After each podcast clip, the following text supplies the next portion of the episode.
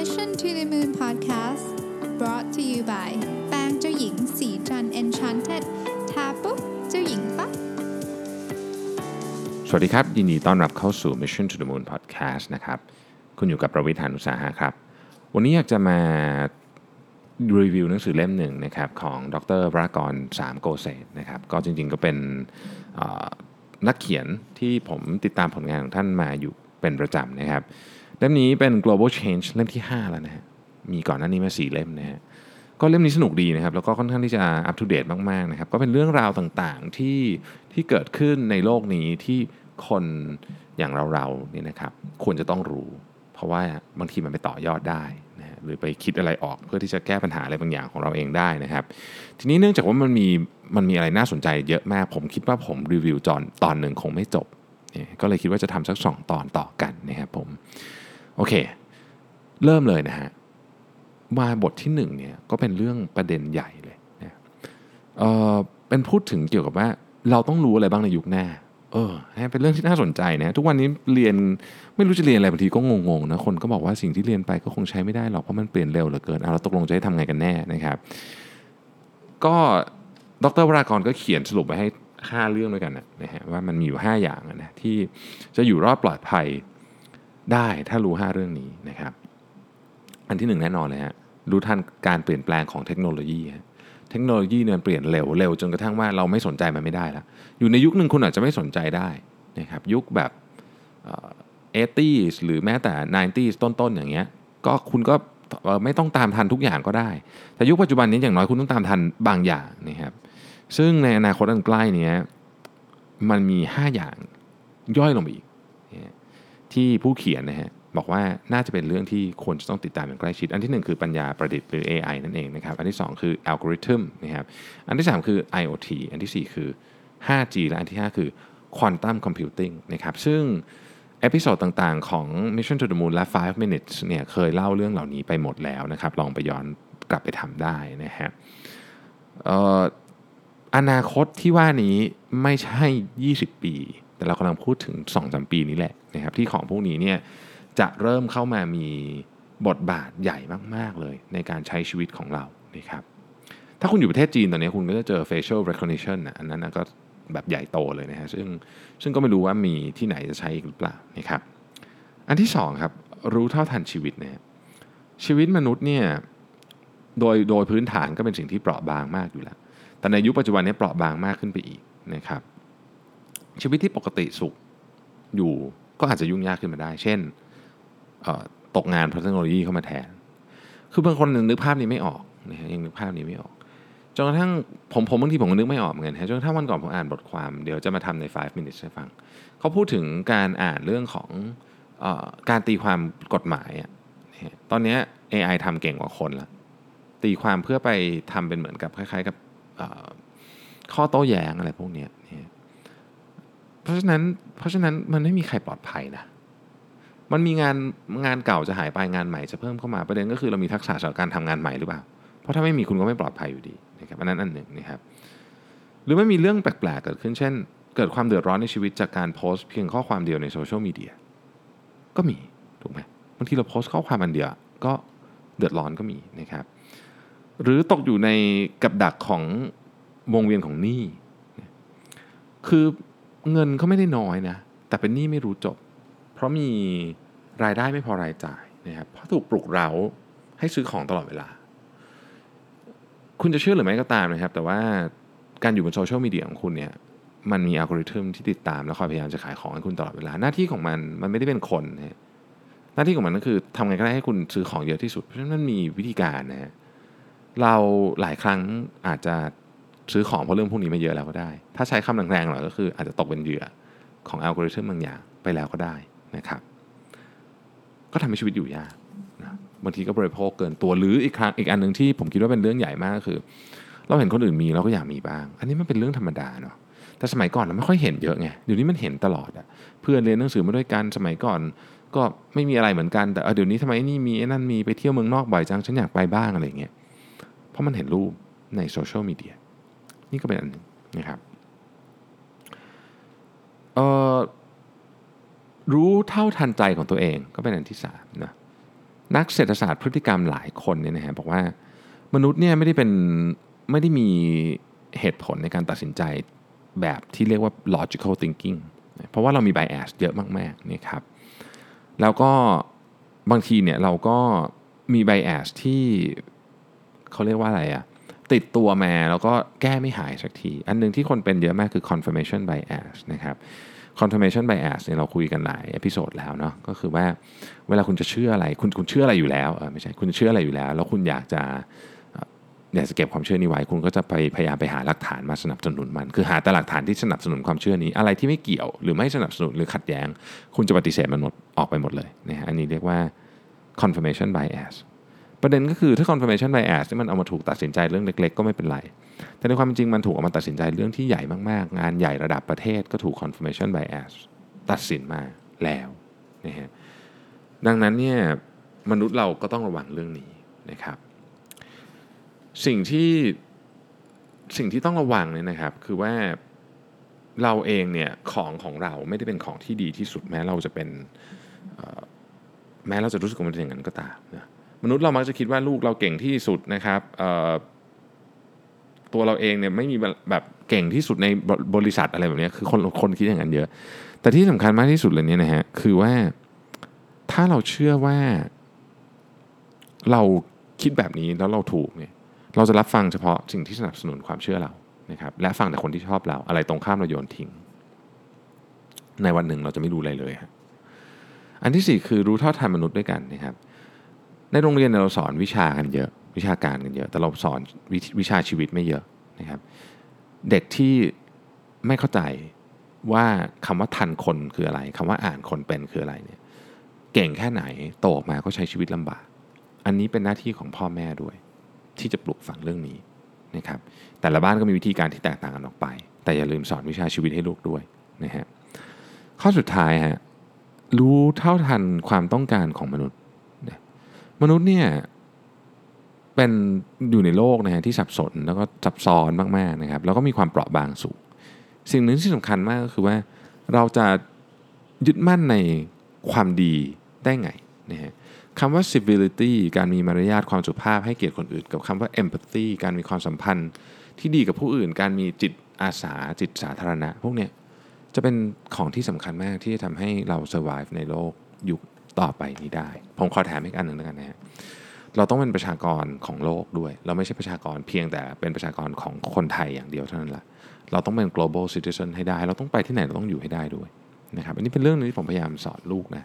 ว่าโตขึ้นเนี่ยลูกต้องไปอยู่ที่ไหนก็ได้นะแล้วก็โลกนี้มันจะไม่ได้ถูกแบ่งแยกด้วย เส้นแบ่งทางเขตแดนแบบนี้อีกแล้วนะครับคือไอ้แบ่งอะคงแบ่งแต่ว่า มันจะไม่ใช่เส้นแบ่งจริงๆอีกแล้วนะฮะอืม โอเคเออมันก็มีหลายบทที่น่าสนใจอย่างเรื่องของราคาของการใช้อินเทอร์เน็ตนะฮะทุกวันนี้เราติดสมาร์ทโฟนกันแบบสุดๆเลยเนี่ยนะฮะแต่การติดสมาร์ทโฟนนี่มันก็มีข้อไม่ดีหลายอย่าง อันหนึ่งที่เห็นชัดเลยคือว่า มันทำให้เราไม่สามารถที่จะโฟกัสกับอะไรนานๆได้ เพราะสมาร์ทโฟนและโซเชียลมีเดียมันไม่ถูกออกแบบให้เราโฟกัสกับอะไรนานๆนะครับยกตัวอย่างเช่นการอ่านเนี่ยคนจำนวนมากยุคนี้แม้แต่ผมเองผมก็ยอมรับนะฮะว่าผมอ่านอะไรยาวๆเหมือนสมัยก่อนเนี่ยไม่ค่อยได้ แต่ผมก็ยังอ่านหนังสือเยอะนะแต่ว่า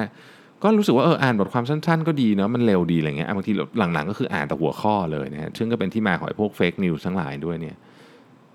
สมัยที่ยังไม่มีโซเชียลมีเดียเนี่ยเวลาจะหาความรู้ทุกคนต้องหาความรู้จากการอ่านหนังสือ การอ่านหนังสือเนี่ยทำให้เรามี deep reading นะฮะคือการการคิดตรึกตรองอย่างลึกซึ้งได้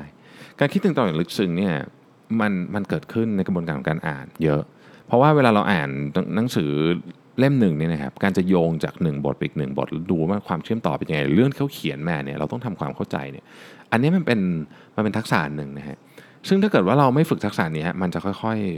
ๆใช้งานไม่ค่อยได้ ซึ่งทักษะนี้มันสำคัญมากเวลาเราคิดปัญหาที่ซับซ้อน complex problem solving เนี่ยหนึ่งในวิธีการ complex problem solving นี่เป็นทักษะที่สำคัญมากในยุคนี้นะคคือการแก้ปัญหาอะไรที่ยากๆหนึ่งในวิธีการที่จะพัฒนา กล้ามเนื้อชุดนั้นที่จะสามารถแก้ปัญหาอะไรยากๆได้เนี่ยมันมาจากการอ่านหนังสือแบบลึกซึ้งเนี่ยซึ่งเราต้องเราต้องไม่ให้วิถีชีวิตแบบใหม่ของเรามันกระทบกับเรื่องนี้มากจนเกินไปนะครับไม่ต้องพูดถึงเรื่องของการเสพติดดิจิตอลนะครับ เช่นอย่างอย่างเราเวลาดู YouTube เนี่ยเราดูเสร็จปุ๊บมันจะมี suggest ลิงก์ต่อบางทีก็กดไปเรื่อยไม่จบไม่สิ้นสักทีนะฮะมันมันทำให้บางทีมันทำให้เรา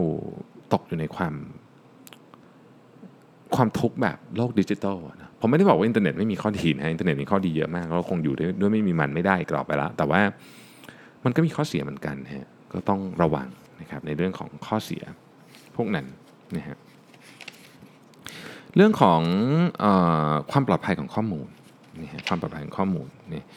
คือปัจจุบันนี้เนี่ยเราเราพูดถึง data refinery ก็คือคนที่เอาข้อมูลไป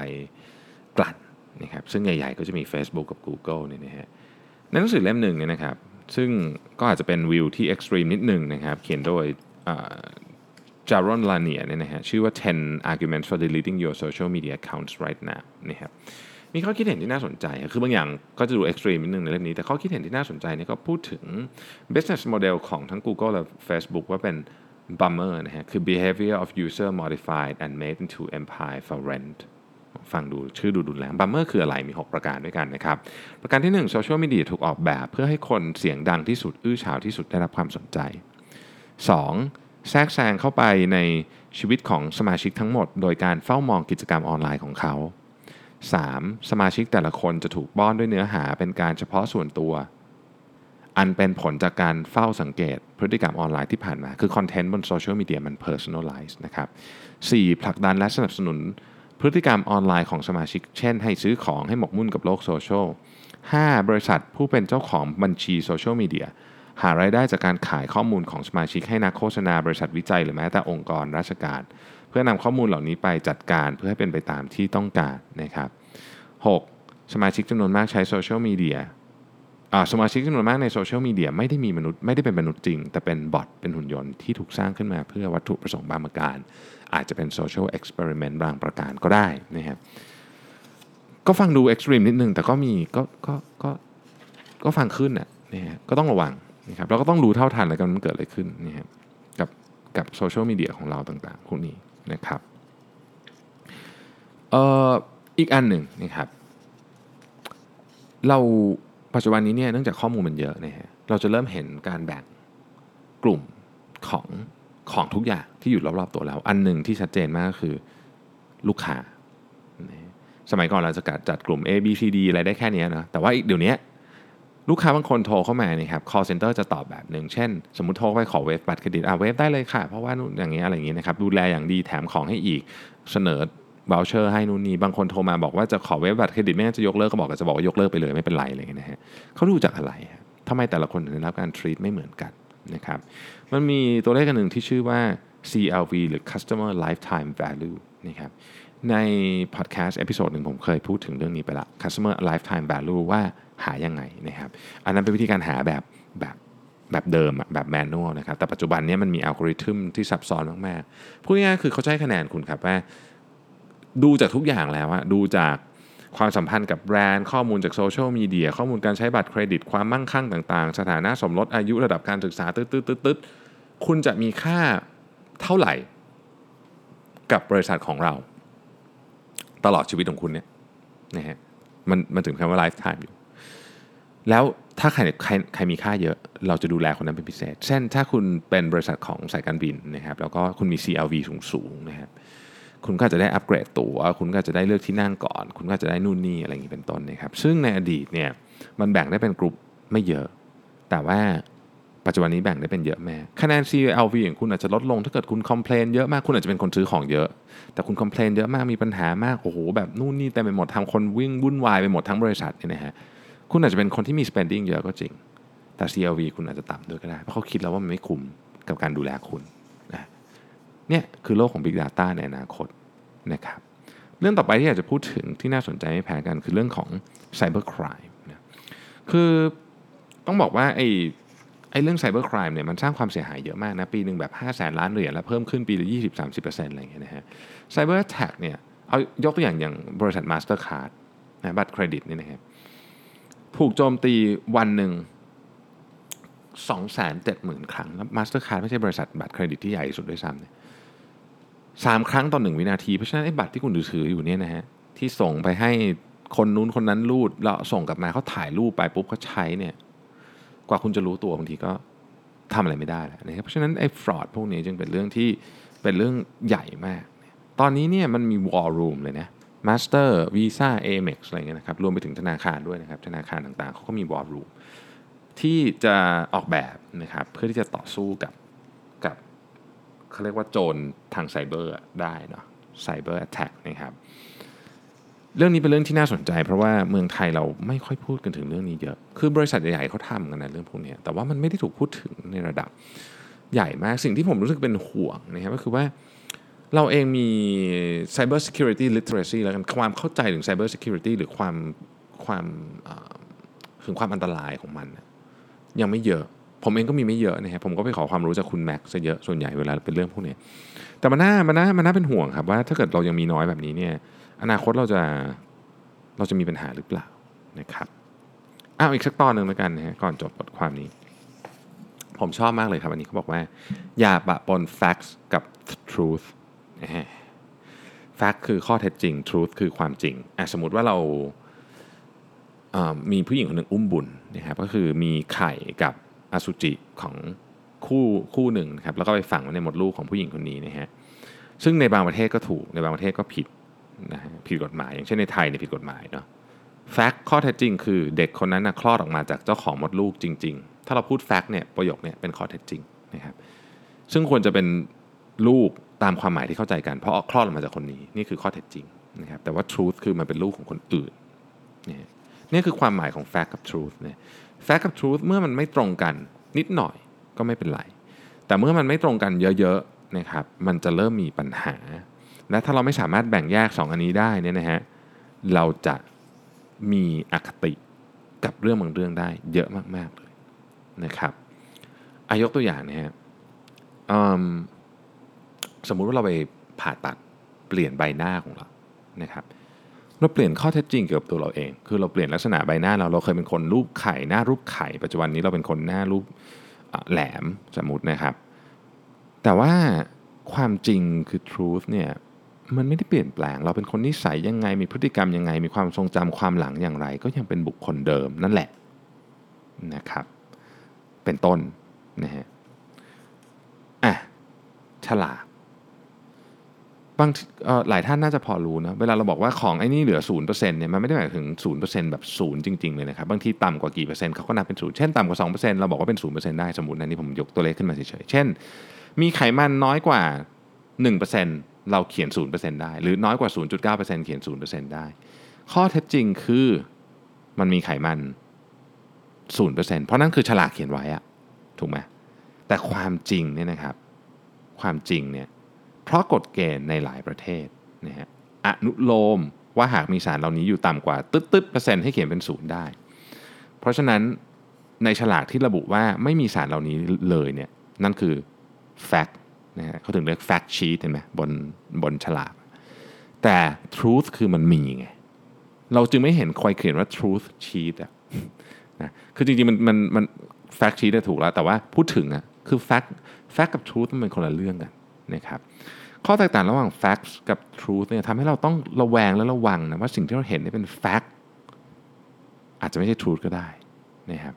เช่นณจุดจุดหนึ่ง fact กับ truth อาจจะตรงกัน เช่น ยารักษาโรคได้ผลเนี่ย fact ยานี้รักษาโรคได้ผล อาจจะเป็น fact เป็นทั้ง fact เป็นทั้ง truth แต่เมื่อวันเวลาผ่านไปยาหมดอายุปุ๊บ fact กับ truth อาจจะแยกกันนะครับตัวมนุษย์เองมีข้อแตกต่างระหว่าง fact กับ truth ที่ลึกซึ้งและซับซ้อนมากนะฮะ หน้าตาท่าทางอาจจะดูน่าเชื่อถือเป็นคนดี อันนี้เป็นแฟกต์นะเป็นข้อเท็จจริงนะครับแต่ลึกๆแล้วก็เป็นคนดีจริงๆเป็น truth ก็เป็นคนดี แต่เวลาผ่านไปแฟกต์ยังเหมือนเดิมบุคลิกเหมือนเดิมนะฮะหน้าตาเหมือนเดิม อะไรเหมือนเดิมหมดพูดจาเหมือนเดิม แต่ข้างในไม่ใช่ละนี่ truth อาจจะกลายเป็นคนไม่ดีไปแล้วก็ได้ อันเนี้ยจึงเป็นสิ่งที่เป็นทักษะอย่างหนึ่งในการแยกของสองอย่างนี้ออกจากกันนะครับ ก็น่าจะประมาณนี้สำหรับตอนแรกนะครับ เดี๋ยวตอนที่ 2 เราจะมาคุยกันต่อว่าหนังสือเล่มนี้มีอะไรที่สอนผมเกี่ยวกับโลกอนาคตที่เรากำลังจะต้องรับมือได้บ้างนะครับ ติดตามต่อพรุ่งนี้นะครับ สวัสดีครับสัสิเพราะความสดใสมีได้ทุกวัน